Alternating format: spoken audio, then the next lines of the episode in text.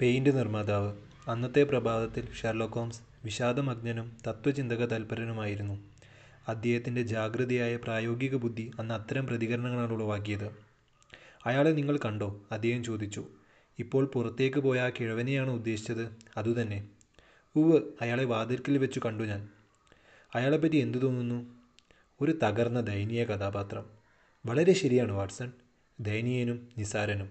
പക്ഷേ എല്ലാ ജീവിതവും വ്യർത്ഥവും ദയനീയവുമല്ലേ? എല്ലാറ്റിന്റെയും കൂടിയുള്ള ഒരു ചെറിയ പതിപ്പല്ലേ അയാളുടേത്? നമ്മൾ ചെല്ലുന്നു പിടിച്ചെടുക്കുന്നു പക്ഷേ അവസാനം കയ്യിൽ എന്ത് ശേഷിക്കുന്നു? ഒരു നിഴൽ മാത്രം. അല്ലെങ്കിൽ നിഴലിലും മോശമായത്. ദുരിതം. അയാൾ നമ്മുടെ കക്ഷിയാണോ? അങ്ങനെ പറയണമെന്ന് തോന്നുന്നു. അയാളെ സ്കോട്ട്ലാൻഡ് യാർഡിൽ നിന്ന് അയച്ചതാണ്. ഭേദമാകാതെ രോഗികളെ ഡോക്ടർമാർ മുറിവൈദ്യന്റെ അടുത്തേക്ക് അയക്കുന്നത് പോലെ അവർക്ക് കൂടുതലൊന്നും ചെയ്യാൻ സാധ്യമല്ലെന്നും രോഗിക്ക് കൂടുതലൊന്നും സംഭവിക്കുകയില്ലെന്നും അവരുടെ വാദം. കാര്യമെന്താണ്? ഹോംസ് മേശയിൽ നിന്ന് ചെളി പിടിച്ചൊരു കാർഡെടുത്തു. Josiah Amberley. കലാപ്രവർത്തനോപകരണങ്ങൾ നിർമ്മിക്കുന്ന ബ്രിക്ഫോൾ ആൻഡ് ആംബർലിയുടെ ജൂനിയർ പാർട്ട്ണറായിരുന്നു താനെന്നാണ് അയാൾ പറയുന്നു. പെയിൻ പെട്ടികളിൽ ആ പേര് കാണാം. അയാൾ കുറച്ചു പണം പണം ഉണ്ടാക്കി അറുപത്തൊന്നാം വയസ്സിൽ ജോലിയിൽ നിന്ന് പിരിഞ്ഞു. ലെവിഷാമിൽ ഒരു വീട് വാങ്ങി. അവിരാമമായ അധ്വാനത്തിന് ശേഷം അല്പം വിശ്രമിക്കാമെന്ന് കരുതി അവിടെ താമസമാക്കി. അയാളുടെ ഭാവി സുഖകരമായിരിക്കുമെന്ന് ആരും പ്രതീക്ഷിച്ചു. അതെ തീർച്ചയായും. ഒരു കവറിന്റെ പുറത്ത് എഴുതിയിരുന്ന ചില കുറിപ്പുകൾ ഹോംസ് നോക്കി. ആയിരത്തി എണ്ണൂറ്റി റിട്ടയർ ചെയ്തു. ആയിരത്തി എണ്ണൂറ്റി തൊണ്ണൂറ്റി ഏഴിൽ ആരംഭത്തിൽ തന്നേക്കാൾ ഇരുപത്തിയേഴ് വയസ്സ് പ്രായം കുറഞ്ഞ കാണാൻ കൊള്ളാവുന്ന ഒരു സ്ത്രീയെ വിവാഹം ചെയ്തു. കഴിവ് ഭാര്യ ഒഴിവ് സമയം. തന്റെ മുമ്പിൽ തെളിഞ്ഞ മാർഗമാണെന്ന് അയാൾ കരുതി. പക്ഷേ ഒരു രണ്ട് വർഷത്തിനകം താങ്കൾ കണ്ട പോലെ അയാൾ തകർന്ന ദയനീയ ജീവിയായി സൂര്യന് ഇഴയുന്നു. എന്താണുണ്ടായത്? പഴയ കഥ തന്നെ. പഴയ കഥ തന്നെ വാട്സൺ. ചതിയനായ സുഹൃത്തും ചപലയായ ഭാര്യയും. ആംബർലിയുടെ ഏക ഓവി ചെസ്സായിരുന്നു. ലവിഷാമിൽ അയാളുടെ വീട്ടിൽ നിന്ന് ദൂരെയല്ലാതെ ചെസ്സ് കളിക്കാരനായ ഒരു ചെറുപ്പക്കാരൻ ഡോക്ടറുണ്ട്. Doctor Ray Ernest. അയാൾ മിക്കപ്പോഴും വീട്ടിൽ വരികയും മിസ്സിസ് ആംബർലിയുമായി അടുപ്പത്തിലാകുകയും ചെയ്തു. അത് സ്വാഭാവികമാണ്. കാരണം നമ്മുടെ കക്ഷി അകമേ എങ്ങനെയായാലും പുറമേ ആകർഷ വ്യക്തിത്വമല്ല. അവർ കഴിഞ്ഞ ആഴ്ച നാട് വിട്ടു. എവിടെ പോയെന്നറിയില്ല. ആ വിശ്വാസത ആ വിശ്വാസതയില്ലാത്ത സ്ത്രീ ലഗേജ് എന്ന ഭാവത്തിൽ കിഴവൻ ഭർത്താവിന് സമ്പാദ്യം മുക്കാലും സൂക്ഷിച്ചിരുന്ന പെട്ടിയും കൊണ്ടുപോയി. ആ സ്ത്രീയെ നമുക്ക് കണ്ടുപിടിക്കാൻ കഴിയുമോ? പണം പിടിച്ചെടുക്കാൻ പറ്റുമോ? ഇത് അസാധാരണമല്ലെങ്കിലും ജോസിയ ആംബർലിക്ക് ജീവൻ മരണ പ്രശ്നമാണ്. ഇതിലെന്താണ് ചെയ്യാൻ ഉദ്ദേശിക്കുന്നത്? പെട്ടെന്നുള്ള ചോദ്യം എന്ത് ചെയ്യണമെന്നതാണ്. ഞാനാണെങ്കിൽ ഈ കോപ്റ്റിക് കോപ്റ്റിക് പത്രിയാർക്കീസുമാരുടെ പ്രശ്നത്തിൽ മുഴുകിയിരിക്കുകയാണ്. അത് ഇന്നു തന്നെ തീരുമാനമാക്കേണ്ടതാണ്. എനിക്ക് ലവിഷാമിൽ പോകാൻ തീരെ സമയമില്ല. സ്ഥലത്തു ചെന്ന് തെളിവെടുക്കേണ്ടതുമാണ്. അതിന് പ്രത്യേക പ്രാധാന്യമുണ്ട്. ഞാൻ ചെല്ലണമെന്ന് കിഴവൻ നിർബന്ധിച്ചു. പക്ഷേ എന്റെ ബുദ്ധിമുട്ട് ഞാൻ വിവരിച്ചു. എനിക്ക് പകരം ചെല്ലുന്നയാളെ അയാൾ സ്വീകരിക്കും. ഞാൻ പറഞ്ഞു എനിക്കധികം സഹായിക്കാൻ കഴിയുന്നില്ലെങ്കിലും കഴിയുന്നതിന്റെ പരമാവധി ഞാൻ ചെയ്യാം അങ്ങനെ ഒരു വേനൽക്കാല അപ്പരാഹനത്തിൽ ലവിഷാമിൽ ഞാൻ യാത്രയായി. ഞാൻ ഏർപ്പെട്ട കാര്യം ഒരാഴ്ചക്കകം ഇംഗ്ലണ്ടിന്റെ മുഴുവൻ താത്പര്യപൂർവമായ ചർച്ചയ്ക്ക് വിഷയമാകുമെന്ന് അപ്പോൾ സ്വപ്നേബി വിചാരിച്ചില്ല. അന്ന് വളരെ വൈകിയാണ് ബേക്കർ സ്ട്രീറ്റിൽ മടങ്ങിയെത്തിയ യാത്രാഫലം അറിയിക്കാൻ കഴിഞ്ഞത്. ഹോംസ് വലിയ കസാരയിൽ പുകവലിയും മയക്കവുമായി നീണ്ടു നിവർന്നു കിടക്കുന്നു. എന്റെ വിവരണം ഇടയ്ക്കിടെ അദ്ദേഹത്തിന്റെ ഉണർത്തുകയും ജാഗൃതനാക്കുകയും തന്റെ ചാരക്കണ്ണുകളാൽ അന്വേഷണാത്മകമായ നോട്ടം അയപ്പിക്കുകയും ചെയ്തു. ജോസിയ ആംബർലിയുടെ വീടിന്റെ പേര് ഹാവൻ എന്നാണ്. ഞാൻ വിവരിച്ചു താങ്കൾക്കതിൽ താത്പര്യമുണ്ടാകും ഹോംസ്. ഒരു ഗതികെട്ട കുലീനൻ തന്റെ കീഴിലുള്ളവരുടെ കൂട്ടത്തിലേക്ക് ആണ്ടുപോയ അവസ്ഥയാണത്. ആ പ്രദേശം താങ്കൾക്കറിയാം. മടിപ്പിക്കുന്ന ഇഷ്ടികക്കെട്ടുകളും ഇഷ്ടിക കെട്ടിടങ്ങളും നഗരോപാന്ത പെരുവഴികളും അവരുടെ കൃത്യം നടുക്ക് പഴയ സംസ്കാരത്തിന്റെയും ആശ്വാസത്തിന്റെയും ചെറിയൊരു തുരുത്തായി ഈ പഴയ വീട് സ്ഥിതി ചെയ്യുന്നു. അതിനു ചുറ്റും ഇഷ്ടയെ കെട്ടിട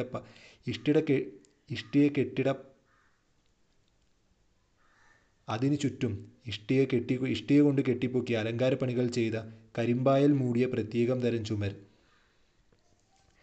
ആ കവിത ഉപേക്ഷിക്കൂ വാട്സൺ. ഹോംസ് നിഷ്കരുണം പറഞ്ഞു. ഇഷ്ടിക കൊണ്ടുള്ള ഉയർന്ന ഭിത്തിയാണെന്ന് ഞാൻ മനസ്സിലാക്കുന്നു. അങ്ങനെ തന്നെ വഴിയിൽ നിന്ന് പുകവലിച്ചിരുന്ന ഒരാളുടെ ചോ ഒരാളോട് ചോദിച്ചിരുന്നില്ലെങ്കിൽ ഹാവൻ ഏതാണെന്ന് എനിക്ക് പിടികിട്ടുകയുമായിരുന്നില്ല. അയാളുടെ കാര്യം പ്രയ പറയാൻ പ്രത്യേക കാരണമുണ്ട്. പൊക്കം കൂടി ഇരുണ്ട് തടിച്ച മേൽമീശയുള്ള പട്ടാളക്കാരനായി തോന്നിക്കുന്ന ഒരാളാണത്. അയാൾ എന്റെ ചോദ്യത്തിന് തലയാട്ടുകയും ചോദ്യം നിറച്ച വിചിത്രമായൊരു നോട്ടം എന്റെ നേർക്ക് തരുകയും ചെയ്തു. ആ നോട്ടം അല്പം കഴിഞ്ഞ് ഓർമ്മയിൽ വന്നു. ഞാൻ ഗേറ്റിങ്കിലേക്ക് കയറിയപ്പോഴേക്ക് മിസ്റ്റർ ആംബർലി വഴിയിലേക്ക് വരുന്നു വരുന്നത് കണ്ടു. ഇന്ന് രാവിലെ എനിക്ക് അയാളെ ഒരു നോക്ക് കാണാതെ കഴിഞ്ഞിരുന്നുള്ളൂ. ഇന്ന് രാവിലെ എനിക്ക് അയാൾ ഒരു നോക്ക് കാണാനേ കഴിഞ്ഞിരുന്നുള്ളൂ. ഒരു വിചിത്ര ജീവി എന്ന ധാരണയാണ് എനിക്കുണ്ടായിരുന്നത്. ശരിക്ക് കണ്ടപ്പോഴാകട്ടെ അയാൾ കൂടുതൽ വിലക്ഷണനായി തോന്നി. ഞാനത് മനസ്സിലാക്കിയിരിക്കുന്നു. എങ്കിലും താങ്കളുടെ നിരീക്ഷണങ്ങളാണ് എനിക്കറിയേണ്ടത് ഹോംസ് പറഞ്ഞു.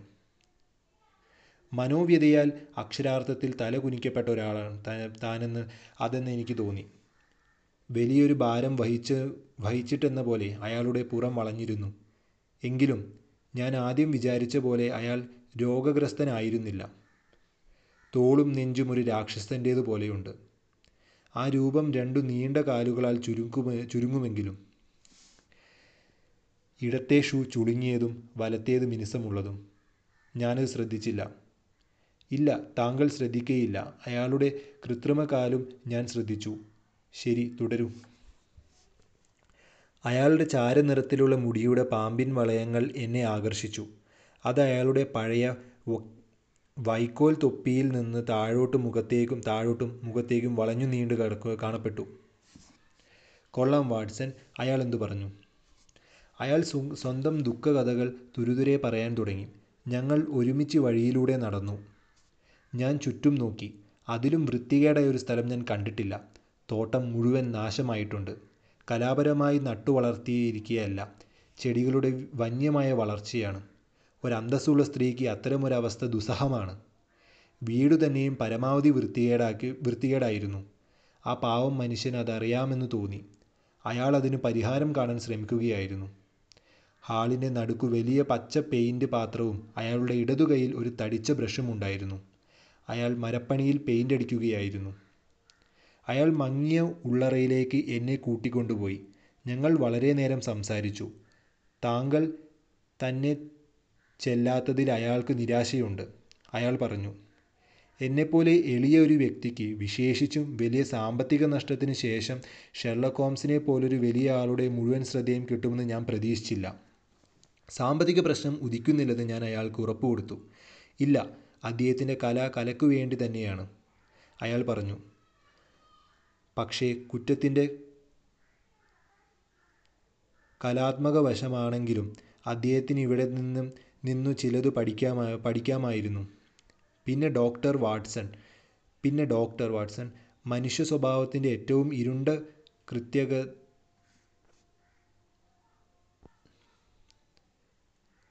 എപ്പോഴാണ് ഞങ്ങളുടെ ഏതെങ്കിലും ആവശ്യം നിരസിച്ചത്? ഒരു സ്ത്രീ എന്നെങ്കിലും ഇത്രയധികം ലാളിക്കപ്പെട്ടിട്ടുണ്ടോ? പിന്നെ ആ ചെറുപ്പക്കാരൻ അയാൾ എന്റെ മകനെ പോലെയായിരുന്നു. എന്റെ വീടിന്റെ നിയന്ത്രണം തന്നെ അവനായിരുന്നു. എന്നിട്ടും അവരെങ്ങനെയാണ് എന്നോട് പെരുമാറിയത് നോക്കൂ. ആ വാട്സൺ ഓ വാട്സൺ എന്തു ഭീകരമാണ് ഈ ലോകം. ഒരു മണിക്കൂറെങ്കിലും അയാൾ അതുതന്നെ പാടിക്കൊണ്ടിരുന്നു. ഒരു ഉപജാപത്തിന്റെ സംശയമേ അയാൾക്കില്ലെന്ന് തോന്നി. അവർ തനിച്ചാണ് താമസിച്ചത്. ആ സ്ത്രീ പകൽ സമയത്ത് വന്ന് ഒരു സ്ത്രീ പകൽ സമയത്ത് വന്ന് വൈകിട്ട് പോകും. ആ പ്രത്യേക ദിവസം വൈകിട്ട് ഭാര്യയെ പ്രത്യേകം സന്തോഷിപ്പിക്കാനായി മിസ്റ്റർ ആംബർലി ഹോം മാർക്കറ്റ് തിയേറ്ററിൽ രണ്ട് അപ്പർ സർക്കിൾ സീറ്റ് ബുക്ക് ചെയ്തിരുന്നു.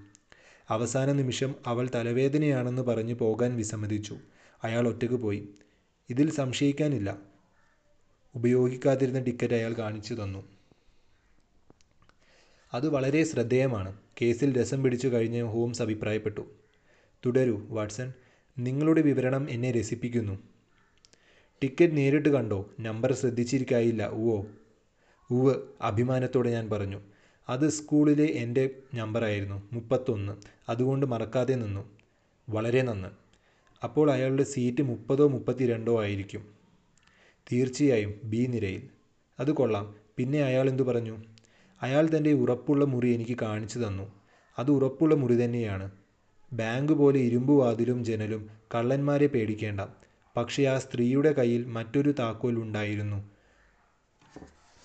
ഏഴായിരം പവൻ. പണവും പണമായും സെക്യൂരിറ്റിയായും അവർ കൊണ്ടുപോയി. സെക്യൂരിറ്റിയോ അവരതെങ്ങനെ ചെലവഴിക്കും? അയാൾ പോലീസിന് ലിസ്റ്റ് കൊടുത്തിട്ടുണ്ടെന്നും അവർക്കത് വിൽക്കാനാവില്ലെന്നും പ്രതീക്ഷിക്കുന്ന പ്രതീക്ഷിക്കുന്നതായും പറഞ്ഞു. തിയേറ്ററിൽ നിന്ന് പാതിരാത്രിയോടു കൂടിയാണ് അയാൾ വന്നത്. അപ്പോൾ എല്ലാം കൊള്ളയടിച്ച് ജനലും വാതിലും തുറന്നിട്ടിരുന്നു. അവർ രക്ഷപ്പെട്ടു കഴിഞ്ഞു. കുറിപ്പൊന്നുമില്ലായിരുന്നു. പിന്നൊന്നും കേട്ടതുമില്ല. ഉടനെ അയാൾ പോലീസിനെ അറിയിച്ചു. ഹോംസ് കുറച്ചുനേരം ആലോചിച്ചിരുന്നു. അയാൾ പെയിന്റ് ചെയ്യുകയായിരുന്നല്ലേ പറഞ്ഞത്? എന്താണ് പെയിന്റ് ചെയ്തിരുന്നത്? കടന്നു ചെല്ലുന്നിടം ചെയ്തു ചെയ്യുകയായിരുന്നു.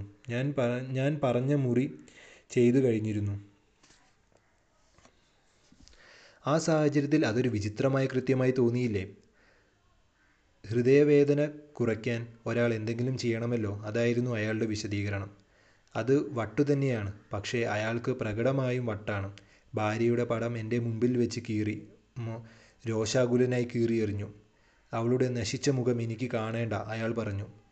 ഇനിയെങ്കിലും ഉണ്ടോ? ഇനി എന്തെങ്കിലും ഉണ്ടോ വാട്സൺ? ഉവ് ഒരു കാര്യം മറ്റെല്ലാറ്റിനും അധികം എന്നെ ആകർഷിച്ചു. ഞാൻ ബ്ലാക്ക് ഹീത്ത് സ്റ്റേഷനിലെത്തി ട്രെയിൻ കയറി. അത് പോകാൻ തുടങ്ങിയപ്പോൾ എന്റെ എന്റേതിനടുത്ത കമ്പാർട്ട്മെന്റിൽ ഒരാൾ കയറി. എനിക്ക് ആളുകളുടെ മുഖം ഒന്ന് കണ്ടാൽ മതി. ഓർമ്മിക്കും. അത് ഞാൻ തെരുവിൽ കണ്ട പൊക്കം കൂടിയ കറുത്ത മനുഷ്യൻ തന്നെയായിരുന്നു. ലണ്ടൻ പാലത്തിൽ വെച്ച് അയാളെ ഒരിക്കൽ കൂടി കണ്ടു. പിന്നെ അയാൾ ജനക്കൂട്ടത്തിൽ ലയിച്ചു. അയാൾ എന്നെ പിന്തുടരുകയാണെന്ന് സ്പഷ്ടം. തീർച്ചയായും. കറുത്ത പൊക്കം കൂടിയ തടിച്ച മേൽമീശയുള്ള മനുഷ്യൻ എന്നല്ലേ പറഞ്ഞത്? ചാരനിറത്തിലുള്ള സൺഗ്ലാസും ഉണ്ടാകും. താങ്കളൊരു ഐന്ദ്രജാലികനാണ് ഹോംസ്. സൺഗ്ലാസിന്റെ കാര്യം ഞാൻ പറഞ്ഞില്ലല്ലോ. ഒരു മസോണിക് ടൈ പിന്നെ പിന്നും കാണും. ഹോംസ് ഇത് നിസാ ഇത് നിസാരമാണ് വാട്സൺ. നമുക്ക് പ്രായോഗികതമല്ല നമുക്ക് പ്രായോഗികമായി മായതിലേക്ക് വരിക. ഞാൻ ശ്രദ്ധിക്കേണ്ട. ആവശ്യമില്ലത്ര നിസാരമായി എനിക്ക് തോന്നിയ ഈ കേസ് ഇപ്പോൾ മറ്റൊരു രൂപം കൈക്കൊള്ളുകയാണ് വാട്സൺ.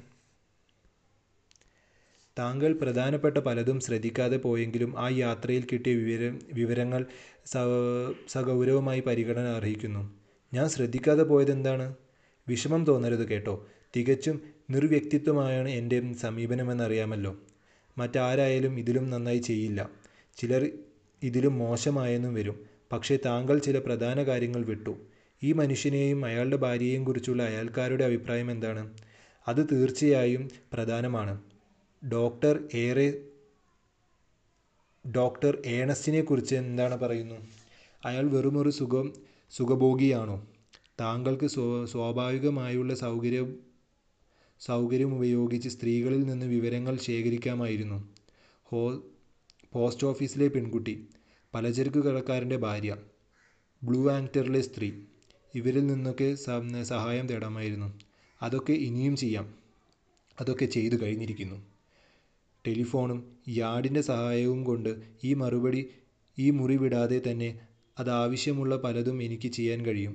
സത്യത്തിൽ എന്റെ അറിവ് അയാളുടെ കഥയെ ഉറപ്പിക്കുന്നു. പിശുക്കനെന്നും പരുക്കനും പീഡിപ്പിക്കുന്നതുമായ ഭർത്താവാണെന്ന് ചു ചുറ്റുപാട് ചുറ്റുപാടുള്ളവർ അയാളെപ്പറ്റി പറയുന്നു. ആ ഉറപ്പുള്ള മുറിയിൽ അയാൾ വളരെ ധനം വളരെയധികം ധനം സമ്പാദിച്ചിരുന്നു എന്നതാണ് ശരിയാണ്. ചെറുപ്പക്കാരനും അവിവാഹിതനുമായ ഡോക്ടർ ഏണസ് അയാളുടെ ചെസ്സ് കളിച്ചിരുന്നു അയാളുടെ കൂടെ ചെസ്സ് കളിച്ചിരുന്നു എന്നതും സത്യമാണ്.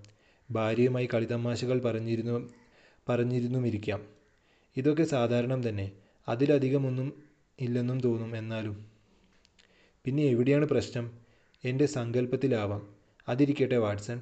നമുക്ക് ക്ഷീണിപ്പിക്കുന്ന ജോലിയിൽ നിന്ന് സംഗീതത്തിന്റെയും വാദത്തിലും വാതിലിലൂടെയും തൽക്കാലം ഒന്ന് രക്ഷപ്പെടാം. ആൽബർട്ട് ഹാളിൽ ഇന്ന് രാത്രി കൊറീന പാടുന്നുണ്ട്. നമുക്ക് വേഷം മാറി ഭക്ഷണം കഴിച്ചു പോകാൻ സമയമുണ്ട്. പിറ്റേന്ന് രാവിലെ ഞാൻ എഴുന്നേൽക്കും മുമ്പ് എന്റെ സുഹൃത്ത് ഉണർന്നിരുന്നു. മേശപ്പുറത്തൊരു കുറിപ്പ് കണ്ടു. പ്രിയ വാട്സൺ ജോസിയ ആംബർലിയുടെ കാര്യത്തിൽ ഒന്ന് രണ്ട് കാര്യങ്ങൾ അന്വേഷിക്കാനുണ്ട്. അത് കഴിയുമ്പോൾ നമുക്ക് കേസ് തള്ളുകയോ കൊള്ളുകയോ ചെയ്യാം. മൂന്ന് മണിയോടുകൂടി കാണണം. അപ്പോൾ താങ്കളെ ആവശ്യമായി വരും. S H. പകൽ മുഴുവൻ ഹോംസിന്റെ പൊടി പോലും കണ്ടില്ല. പക്ഷേ പറഞ്ഞ സമയത്ത് അദ്ദേഹം തിരിച്ചെത്തി. ഗൗരവത്തിലും ചിന്താമുഖനുമായതും ആയിരുന്നു തിരിച്ചെത്തിയത്. അത്തരം സന്ദർഭങ്ങളിൽ അദ്ദേഹത്തിനെ ഒറ്റയ്ക്ക് വിടുകയായിരുന്നു ബുദ്ധി. ആംബർലി ഇവിടെ വീണ്ടും വന്നോ? ഇല്ല. ഏ ഞങ്ങളുടെ ഞാൻ ഞാൻ അയാളെ പ്രതീക്ഷിച്ചിരിക്കുകയാണ്. താമസമുണ്ടായില്ല. കിഴവൻ അസ്വസ്ഥനായി സംഭ്രന്തം ഏ, പാഞ്ഞു വന്നു. എനിക്കൊരു ടെലിഗ്രാം ഉണ്ടായിരുന്നു മിസ്റ്റർ ഹോംസ്. ഒരു പിടിയും കിട്ടുന്നില്ല. അയാളുടെ ഹോം അയാൾ അയാളത് ഹോംസിന്റെ കയ്യിൽ കൊടുത്തു. അദ്ദേഹം ഉറക്കെ വായിച്ചു. ഉടനെ വരിക. മടിക്കരുത്. നിങ്ങളുടെ വൻ നഷ്ടത്തെപ്പറ്റി വിവരം തരാം. എൽ എൽമാൻ വികാരി. ലിറ്റിൽ പാർലിംഗ്ടണിൽ നിന്ന് രണ്ട് പത്തിന് അയച്ചതാണ് ഹോംസ് പറഞ്ഞു. ലിറ്റിൽ പാർലിംഗ്ടൺ എക്സക്സിലാണ്. ഫ്രിൻഡണിൽ നിന്ന് അധികം ദൂരം ഇല്ലെന്ന് തോന്നുന്നു. ഏതായാലും ഉടൻ പുറപ്പെടുക. ഉത്തരവാദിത്തമുള്ള ഒരാളിൽ നിന്നാണിത്. സ്ഥലത്തെ വികാരിയാണല്ലോ. എന്റെ ക്രോക്ക്ഫോർഡ് എവിടെ? അതെ ആ പേര് ഇതിലുണ്ട് J C Elman M A. MOS റൂമിലും ലിറ്റിൽ പാർലിംഗ്ടണിലുമായി കഴിയുന്നു. ട്രെയിനിന്റെ സമയം ഒന്ന് നോക്കൂ വാട്സൺ. ലിവർപൂൾ സ്ട്രീറ്റിൽ നിന്ന് അഞ്ച് ഇരുപതിനൊന്നുണ്ട് വളരെ നന്ന്. വാട്സണും കൂടി പോകുന്നതാണ് നല്ലത്. സഹായമോ ഉപദേശമോ വേണ്ടിവരും. ഇക്കാര്യത്തിൽ നമ്മളൊരാൾ പ്രതിസന്ധിയെ നേരിടുകയാണ്.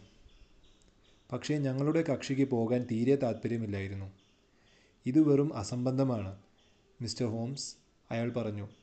എന്തു സംഭവിച്ചെന്ന് ഈ മനുഷ്യൻ എങ്ങനെ അറിയും? പണവും സമയവും നഷ്ടപ്പെടുത്താനാണിത്. ഒന്നും അറിയില്ലെങ്കിൽ അയാൾ നിങ്ങളെ ടെലിഗ്രാം ചെയ്യുമോ? വരികയാണെന്ന് കാണിച്ച് ഉടൻ ടെലിഗ്രാം കൊടുക്കുക. പോകണമെന്ന് എനിക്ക് തോന്നുന്നില്ല. ഹോംസ് തന്റെ ഉഗ്രരൂപം കൈക്കൊണ്ടു ഇത്ര പ്രകടമായ ഒരു സൂചന കിട്ടിയിട്ടും നിങ്ങൾ അവഗണിക്കുകയാണെങ്കിൽ അത് പോലീസിനും എനിക്കും നിങ്ങളെപ്പറ്റി വളരെ മോശമായ അഭിപ്രായം ഉണ്ടാക്കാൻ കാരണമാകും. നിങ്ങൾ ഈ അന്വേഷണത്തിന് ആത്മാർത്ഥതയില്ലെന്ന് ഞങ്ങൾക്ക് പറയേണ്ടി വരും. ഞങ്ങളുടെ കക്ഷി ഇതിൽ പരിഭ്രാന്തനായി. ഓ നിങ്ങൾ ആ നിലയ്ക്കാണ് കാണുന്നതെങ്കിൽ ഞാൻ തീർച്ചയായും പോകാം. ഈ വൈദികൻ അതേപ്പറ്റി അറിയാമെന്ന് വരിക അസംബന്ധമായി തോന്നി.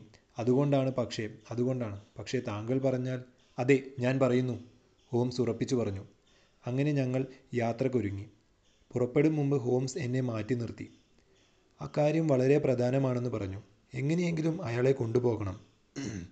അയാൾ തെന്നി മാറുകയോ മടങ്ങുകയോ ചെയ്താൽ ഏറ്റവും അടുത്തുള്ള ടെലിഗ്രാഫ് ഓഫീസിൽ നിന്ന് ചാടിപ്പോയി എന്ന ഒറ്റ വാക്ക് മാത്രം എനിക്ക് അയക്കുക. ഞാൻ എവിടെയായാലും അത് കിട്ടാൻ ഏർപ്പാട് ചെയ്തു ചെയ്തു കൊള്ളാം ലിറ്റിൽ പാർലിംഗ്ടണിൽ എത്തുക എളുപ്പമല്ല. അതൊരു ബ്രാഞ്ച് ലൈനിലാണ്. ആ യാത്രയെക്കുറിച്ചുള്ള എന്റെ ഓർമ്മ സന്തോഷപ്രദമല്ല. ചൂടുള്ള കാലാവസ്ഥയും പതുക്കെ നീങ്ങുന്ന ട്രെയിനും എന്റെ സ്നേഹിതനാണെങ്കിൽ വിഷണനും നിശബ്ദനും. ഇടയ്ക്ക് ആ പോക്കറ്റ് ആ പോക്കിന്റെ വ്യർത്ഥതയെപ്പറ്റി അയാൾ പറയും. അത്രമാത്രം. അവസാനം ആ ചെറിയ സ്റ്റേഷനിലെത്തി. ഇടവക പള്ളിയിലേക്ക് രണ്ടു മൈൽ യാത്ര ചെയ്ത് വലിയ ഭക്- ഭക്തിഗാംഭീര്യവും പ്രതാപവുമുള്ള ആ വൈദികനെ കണ്ടു. ഞങ്ങളുടെ ടെലിഗ്രാം അദ്ദേഹത്തിന്റെ മുമ്പിൽ കിടന്നിരുന്നു. അദ്ദേഹം ചോദിച്ചു ഹലോ ജെന്റിൽമാൻ ഞാൻ എന്താ വേണ്ടത്? ഞാൻ പറഞ്ഞു അങ്ങയുടെ ടെലിഗ്രാം അനുസരിച്ചാണ് ഞങ്ങൾ വന്നത്. എന്റെ ടെലിഗ്രാമോ? ഞാൻ ടെലിഗ്രാം ചെയ്തില്ലല്ലോ ഞാൻ ഉദ്ദേശിച്ചത് ജോസിയ ആംബർലിക്ക് താങ്കൾ ചെയ്ത ടെലിഗ്രാം അയാളുടെ ഭാര്യയെയും പണത്തെയും പറ്റി. നിങ്ങൾ കളിയാക്കുകയാണോ? വികാരിയച്ചൻ കോപം കൊണ്ടു. ഈ പറഞ്ഞ പേര് ഞാൻ കേട്ടിട്ടില്ല. ഞാൻ ആർക്കും ടെലിഗ്രാം ചെയ്തതുമില്ല. ഞങ്ങളുടെ കക്ഷിയും ഞാനും അത്ഭുതത്തോടെ പരസ്പരം നോക്കി. ഒരുപക്ഷെ വല്ല പിശകും പറ്റിയായിരിക്കാം ഞാൻ പറഞ്ഞു. രണ്ട് ഇടവക പള്ളികളിൽ ഉണ്ടാകുമോ? ഇതാ എൽമൻ എന്നു പേരുള്ള ടെലിഗ്രാം പള്ളിയിൽ നിന്നു തന്നെ അയച്ചത്. ഒരു ഇടവക പള്ളിയും ഒരു വികാരിയും മാത്രമേ ഉള്ളൂ. ഇത് അപവാദകമായ കാ- കാപട്യമാണ്. ആര് ചെയ്തു എന്ന് പോലീസ് അന്വേഷിക്കേണ്ടതാണ്. ഇനി അധികം സംസാരിച്ചിട്ട് കാര്യമില്ലല്ലോ. അങ്ങനെ മിസ്റ്റർ ആംബർലിയും ഞാനും റോഡിലിറങ്ങി ഇംഗ്ലണ്ടിലെ ഏറ്റവും പ്രാകൃതമായ ഗ്രാമങ്ങളിലൊന്നായിരുന്നു അത്. ഞങ്ങൾ ടെലിഗ്രാഫ് ഓഫീസിൽ ചെന്നപ്പോൾ ചെന്നെങ്കിലും അത് അടച്ചിരുന്നു. ചെറിയ റെയിൽവേ ആംസിയിൽ ഫോണുണ്ടായിരുന്നു. അവിടെ നിന്ന് ഹോംസിനെ വിളിച്ചു. അദ്ദേഹം ഞങ്ങളുടെ യാത്രാഫലമറിഞ്ഞ് അത്ഭുതപ്പെട്ടു. വളരെ വിചിത്രവും ശ്രദ്ധ ശ്രദ്ധേയവും. രാത്രി തിരിച്ചു പോരാൻ ട്രെയിനില്ലെന്ന് തോന്നുന്നല്ലോ വാട്സൺ. ഗ്രാമസത്രത്തിലെ ബുദ്ധിമുട്ടുകൾക്ക് താങ്കളെ ഇരയാക്കേണ്ടി വന്നതിൽ എനിക്ക് ദുഃഖമുണ്ട്. ഏതായാലും നല്ല പ്രകൃതിയും ജോസിയ ആംബർലിയും ഉണ്ടല്ലോ. രണ്ടുമായി നല്ല ബന്ധം സ്ഥാപിക്കുക അദ്ദേഹം പറഞ്ഞു. പിശുക്കൻ എന്ന പ്രസിദ്ധി എന്റെ സ്നേഹിതൻ അറിയിക്കുന്നതാണെന്ന് എനിക്ക് എളുപ്പം ബോധ്യമായി. യാത്രയുടെ ചെലവിനെപ്പറ്റി അയാൾ പിറുപിറുത്തു. മൂന്നാം ക്ലാസ്സിൽ യാത്ര ചെയ്യണമെന്ന് നിർബന്ധിച്ചു. ഇപ്പോൾ ഹോട്ടൽ ബില്ലിനെ പറ്റി പരാതി പറയുകയാണ്. പിറ്റേന്ന് രാവിലെ ഞങ്ങൾ പ്രയാസം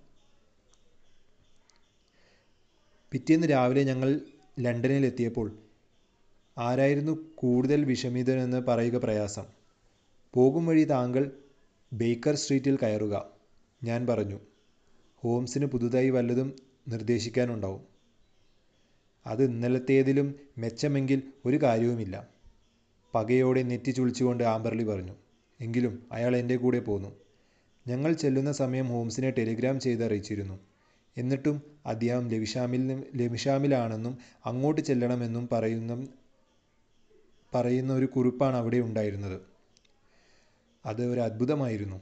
പക്ഷേ അതിലും വലിയ അത്ഭുതം ഞങ്ങളുടെ കക്ഷിയുടെ ഇരിപ്പുമുറിയിൽ ഹോംസ് മാത്രമായിരുന്നില്ല എന്നതാണ്. ഉറച്ച ആക്ഷോഭ്യമായ നോട്ടത്തോടു കൂടിയ ഒരാൾ അദ്ദേഹത്തിന്റെ അടുത്തുണ്ടായിരുന്നു.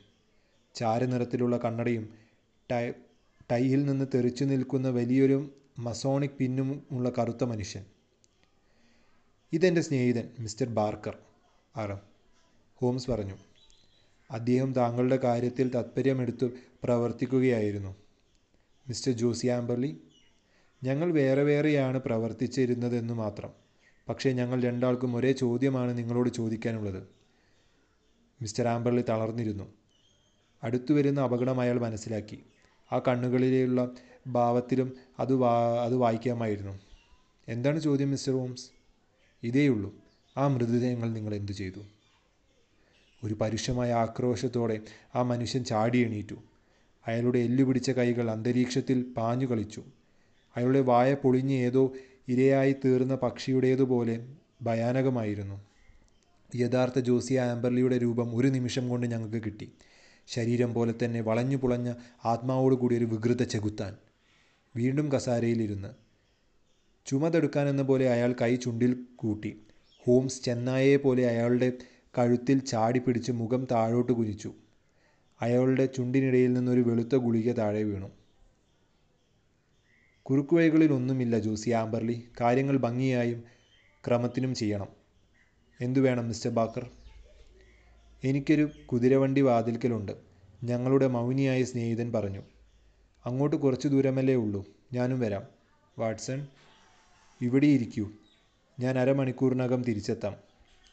കിഴവൻ പെയിന്റർക്കൊരു സിംഹത്തിന്റെയും ശക്തിയുണ്ടായിരുന്നു. പക്ഷേ രണ്ടു കരുത്തന്മാരുടെ മുമ്പിൽ അയാൾ നിസ്സഹായനായിരുന്നു. ഒരു തരത്തിൽ പിടിച്ചു വലിച്ചുകൊണ്ട് പോയി അയാളെ വണ്ടിയിൽ കയറ്റി. ആ ദുശകുനം പിടിച്ച വീട്ടിൽ ഞാൻ ഒറ്റയ്ക്ക് കാവലിരുന്നു. പറഞ്ഞതിലും നേരത്തെ ഹോംസ് ചുറുചുറുക്കുള്ള പോലീസ് ഇൻസ്പെക്ടർമാരുമൊത്ത് തിരിച്ചെത്തി. ഔദ്യോഗിക നടപടികൾക്കായി ബാർക്കറെ ഏർപ്പെടുത്തിയിട്ടു ഞാൻ പോന്നു. ഹോംസ് പറഞ്ഞു ബാർക്കറെ വാട്സൺ പരിചയപ്പെട്ടിരുന്നില്ല അല്ലേ? സറേ തീരത്ത് എന്റെ പ്രധാന എതിരാളി മൂപ്പരാണ്. പൊക്കം കൂടിയ കറുത്ത മനുഷ്യനെന്ന് നിങ്ങൾ പറഞ്ഞപ്പോൾ എനിക്ക് ചിത്രം പൂർത്തിയാക്കാൻ പ്രയാസമുണ്ടായിരുന്നില്ല. അയാൾക്ക് ധാരാളം നല്ല കേസുകളുണ്ട് അല്ലേ ഇൻസ്പെക്ടർ? അദ്ദേഹം പലതിലും ഇടപെട്ടിട്ടുണ്ട് ഇൻസ്പെക്ടർ സൂക്ഷിച്ചു പറഞ്ഞു. എന്റേതുപോലെ അയാളുടെയും സമ്പ്രദായം പ്രമാണവിരുദ്ധമാണ്. അത് ചിലപ്പോൾ പ്രയോജനപ്പെടും. കുറ്റവാളിയുടെ വാക്കുകൾ അയാൾക്കെതിരെ ഉപയോഗിക്കാനുള്ള മുന്നറിയിപ്പ് പ്ര മുന്നറിയിപ്പ് പ്രകാരം നിങ്ങൾ എത്ര ശ്രമിച്ചാലും ഇയാളെ കൊണ്ട് ഒരു കുമ്പസാരം നടത്തിയെടുക്കാൻ പറ്റുമെന്നറിയ പറ്റുമായിരുന്നില്ല. ചിലപ്പോൾ സാധിക്കുകയില്ല. എങ്കിലും ഞങ്ങൾ എപ്പോൾ ലക്ഷ്യത്തിലെത്താറുണ്ട്? മിസ് റോംസ് ഈ കേസിൽ വേണ്ട ഉൾക്കാഴ്ച ഞങ്ങൾക്ക് കിട്ടിയില്ലെന്നോ ഇയാളെ പിടിക്കാൻ കഴിയുമായിരുന്നില്ലെന്നോ വിചാരിക്കരുത്. ഞങ്ങൾക്ക് സ്വീകാര്യമല്ലാത്ത സമ്പ്രദായങ്ങളുമായി താങ്കൾ എടുത്തുചാടി വിജയം തട്ടിയെടുക്കുന്നതിൽ ഞങ്ങൾക്ക് വിഷമം തോന്നുന്നത് നിസ സാധാരണയാണ്. തട്ടിയെടുക്കുന്ന തട്ടിയെടുക്കലിന്റെ പ്ര പ്രശ്നമൊന്നുമില്ല മിസ്റ്റർ മക്നിനൻ. ഞാൻ നിങ്ങൾക്ക് വാക്കുതരാം. ഇതാ ഇപ്പോൾ മുതൽ അതിൽ നിന്ന് ഒഴിഞ്ഞു മാറുന്നു. ബാർക്കറാണെങ്കിൽ ഞാൻ പറയുന്നതിനപ്പുറം ഒന്നും ചെയ്തിട്ടില്ല. ഇൻസ്പെക്ടർക്ക് വളരെ ആശ്വാസം തോന്നി. വളരെ ഉപകാരം മിസ്റ്റർ ഹോംസ്. പുകഴ്ത്തലോ ഇകഴ്ത്തലോ താങ്കൾക്ക് നിസ്സാരമാണ്. പക്ഷേ ഞങ്ങൾക്ക് പത്രക്കാർ ചോദിച്ചു തുടങ്ങുമ്പോൾ വളരെ ബുദ്ധിമുട്ടുണ്ട്. അത് ശരിയാണ്. പക്ഷേ അവർ എന്തിനെക്കുറിച്ച് ചോദിക്കും? ഉദാഹരണത്തിന് നിങ്ങൾക്ക് സംശയം ജനിപ്പിച്ചതും വസ്തുതകൾ ബോധ്യപ്പെട്ടത് പെട്ടത് വസ്തുതകൾ ബോധ്യപ്പെടുത്തി തന്നതുമായ കാര്യങ്ങൾ കൃത്യമായി എന്തൊക്കെയാണെന്ന് സമർത്ഥനായ ഒരു റിപ്പോർട്ടർ ചോദിച്ചാൽ നിങ്ങൾ എന്തു മറുപടി പറയും? ഇൻസ്പെക്ടർ അന്താളിച്ചുപോയി.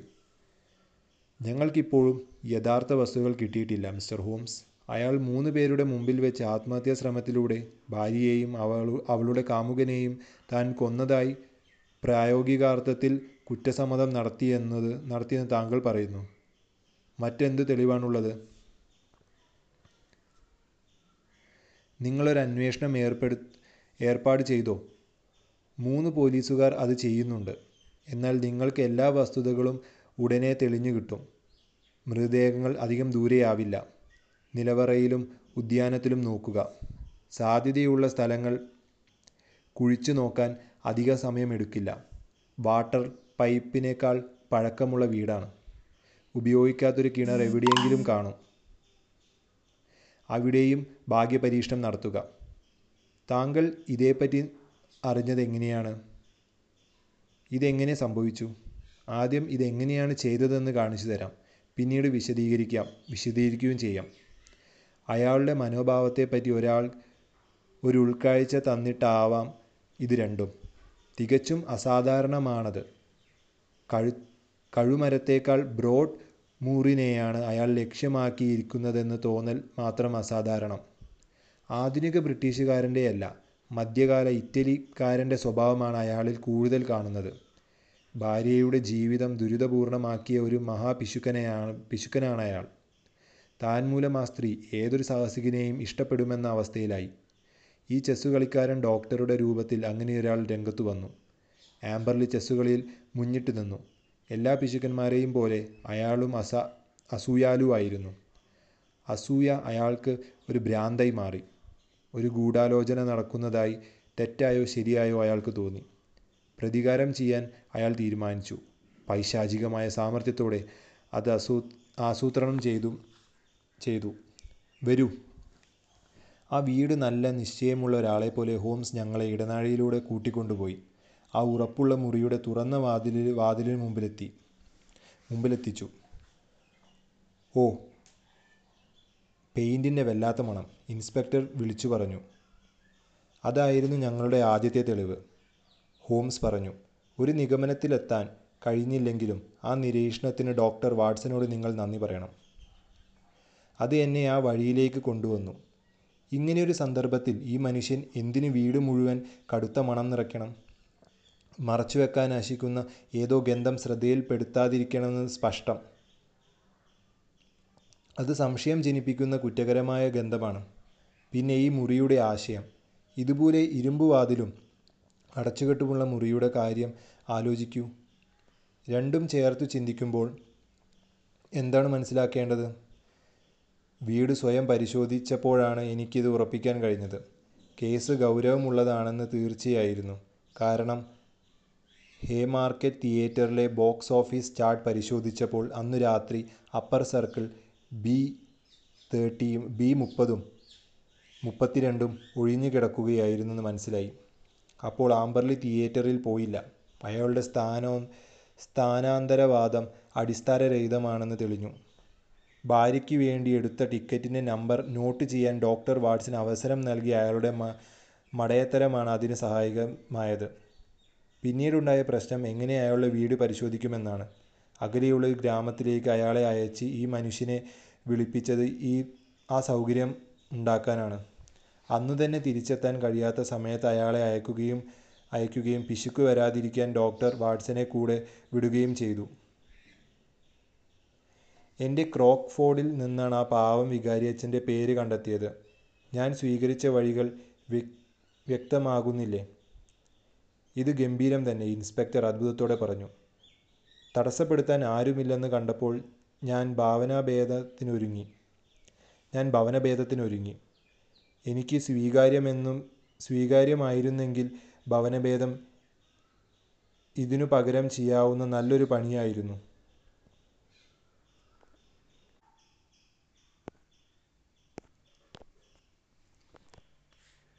ഞാനതിൽ വിജയിക്കുകയും ചെയ്യുമായിരുന്നു. എന്റെ കണ്ടത്തിൽ നോക്കൂ. അടിത്തറ തട്ടിലൂടെ പോകുന്ന ഗ്യാസ് പൈപ്പ് ശ്രദ്ധിക്കൂ. ഭിത്തിയുടെ കോണനുസരിച്ച് അത് ഉയരുന്നു. ഈ മൂലയിൽ അതിനൊരു ട്രാ ടാപ്പുമുണ്ട്. ആ ഉറപ്പുള്ള മുറിയിലേക്ക് ചെന്നിട്ട് സീലിങ്ങിന്റെ നടുക്കുവെച്ച് പൈപ്പ് അവസാനിക്കുന്നു. അവിടെ അലങ്കാര പണികളാൽ അത് ആച്ഛാദിതമാണ് ആ അറ്റം ശരിക്കും തുറന്നിരിക്കുകയാണ്. എപ്പോൾ വേണമെങ്കിലും പുറത്തുള്ള ടാപ്പ് തുറന്ന് മുറിയിൽ ഗ്യാസ് നിറയ്ക്കാം. അതിനകത്താക്കിയ ഒരാളെ ജനലും വാതിലും അടച്ച് ഗ്യാസ് തുറന്നുവിട്ട് രണ്ടു നിമിഷം കൊണ്ട് അസ്തപ്രജ്ഞനാക്കാം. എന്തു പൈശാചിക തന്ത്രം ഉപയോഗിച്ചാണ് അവരെ അയാൾ അതിനകത്തു കുടുക്കിയതെന്നറിയില്ല. പക്ഷേ അകത്തു കടന്നു കഴിഞ്ഞതോടെ അവരുടെ ജീവൻ പൂർണമായും അയാളുടെ കാരുണ്യത്തെ ആശ്രയിക്കുന്നതായി. ഇൻസ്പെക്ടർ താത്പര്യത്തോടെ പൈപ്പ് പരിശോധിച്ചു. ഞങ്ങളുടെ ഒരു ഓഫീസർ ഗ്യാസിന്റെ മണത്തെപ്പറ്റി പറഞ്ഞു. അയാൾ അഭിപ്രായപ്പെട്ടു. അപ്പോൾ ജനലും വാതിലും തുറന്നു കിടക്കുകയായിരുന്നു. പെയിന്റിന്റെ മണം ഉണ്ടായിരുന്നു താനും. തലേന്ന് അയാൾ പെയിന്റിങ് തുടങ്ങിയിരുന്നു. പിന്നെ അടുത്തത് എന്താണ് മിസ്റ്റർ ഹോംസ് അങ്ങനെയിരിക്കെ അപ്രതീക്ഷിതമായൊരു സംഭവം നടന്നു. അതിരാവിലെ അടുക്കള ജനലിലൂടെ ഞാൻ പുറത്തു കടക്കാൻ ശ്രമിക്കുമ്പോൾ കോളറിൽ ഒരു കൈ സ്പർശിച്ചു. ശബ്ദവും കേട്ടു. റാസ്കൽ നീ എന്തു ചെയ്യുകയാണ് ഇവിടെ? തല തിരിച്ചു നോക്കിയപ്പോൾ നിറം പിടിപ്പിച്ച കണ്ണട വെച്ച എന്റെ എതിരാളിയും സുഹൃത്തുമായ മിസ്റ്റർ ബാർക്കറെയാണ് കണ്ടത്. അതൊരു രസികൻ കൂടിച്ചേരലായിരുന്നു. ഞങ്ങൾ രണ്ടുപേരും ചിരിച്ചുപോയി. ഡോക്ടർ റേ ഏണസ്റ്റിന്റെ കുടുംബക്കാർ അയാളെ അന്വേഷണത്തിന് ഏർപ്പെടു ഏർപ്പാട് ചെയ്തതാണെന്ന് തോന്നി. ഞങ്ങൾ രണ്ടുപേരും ഇതൊരു കള്ളക്കളികൾ തന്നെയാണെന്ന് നിഗമനത്തിലെത്തി. അയാൾ കുറേ ദിവസം ആ വീട് ശ്രദ്ധിച്ചു. ഡോക്ടർ വാട്സനെ അവിടെ ചെല്ലുന്ന സംശയ സംശയ സംശയിക്കാവുന്ന വ്യക്തികളുടെ കൂട്ടത്തിൽ പെടുത്തുകയും ചെയ്തു.